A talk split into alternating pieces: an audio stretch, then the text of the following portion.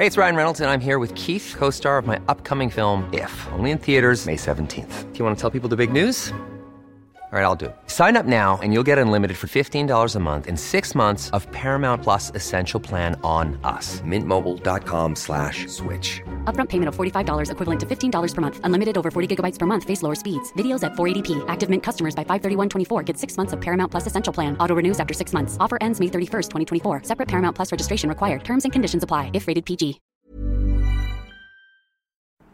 Hello, I'm Ted Te, human rights lawyer, criminal law teacher, and host of the podcast Te Talks. And you're listening to Teka Teka Ted, the legal commentary segment of Teka Teka, where we answer questions about law and government.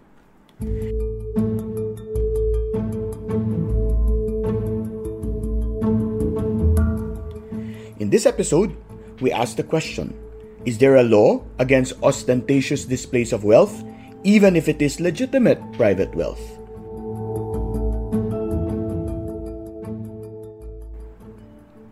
I'm sure by now you've heard the news and seen the photos of the ostentatious and extravagant wedding of a party list representative for jeepney drivers.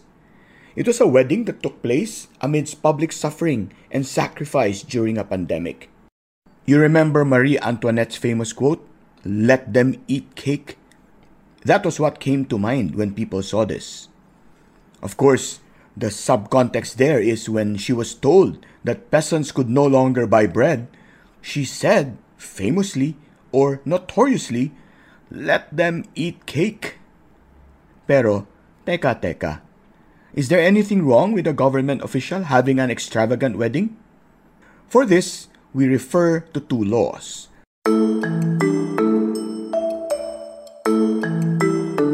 Republic Act 6713, or the Code of Conduct and Ethical Standards for Public Officials, and Article 25 of the Civil Code. Let's start with Republic Act 6713. This law, written in 1989, aims to promote a high standard of ethics in public service. It requires public officials and employees to be, at all times, accountable to the people and to discharge their duties with utmost responsibility, integrity, competence, and loyalty, act with patriotism and justice, lead modest lives, and uphold public interests over personal interests. It then enumerates some norms of conduct for public officials and employees in the discharge and execution of their official duties. The relevant provision to our situation in Republic Act 6713 is Section 4H, and it is defined as follows Simple living. Public officials and employees and their families shall lead modest lives appropriate to their positions and income. They shall not indulge in extravagant or ostentatious display of wealth in any form. Section 11 of the law provides for penalties for violation of any of its provisions, and these penalties range from a fine not exceeding six months of salary, suspension of one year, or removal from office depending on the gravity of the offense. Sounds straightforward, right?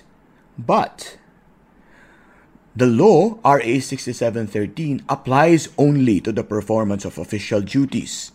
Section 4H is not listed as a prohibited act, and therefore it may be viewed only as an encouragement, even a strong encouragement.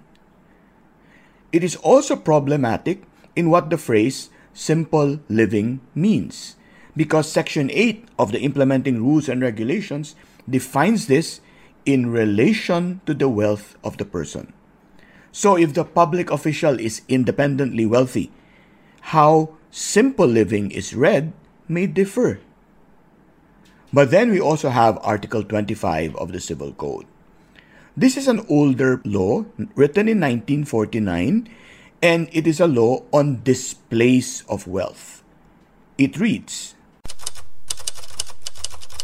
Thoughtless extravagance in expenses for pleasure or display during a period of acute public want or emergency may be stopped by order of the courts at the instance of any government or private charitable institution.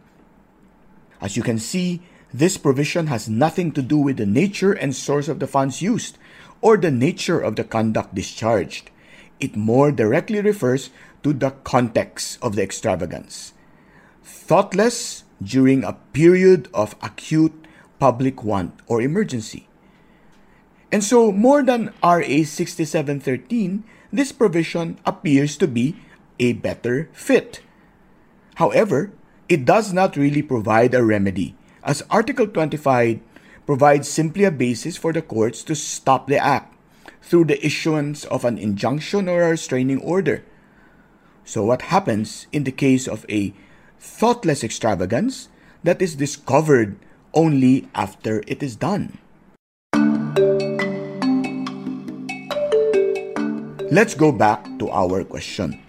Is there a law against ostentatious displays of wealth, even if it is legitimate private wealth?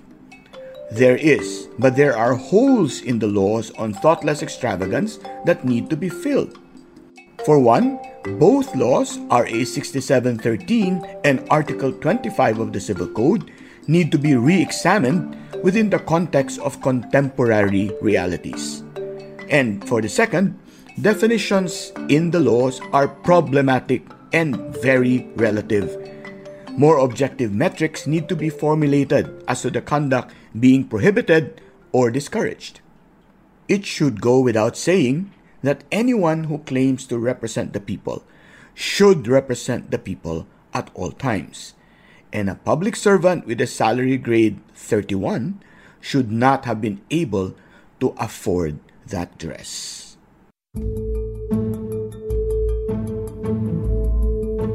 Again, I'm Ted Te, Puma Podcast. This episode was produced by Kat Ventura and edited by Nico Bolante. Follow Teka Teka and Te Talks on Spotify or wherever you listen to podcasts. Maraming salamat po.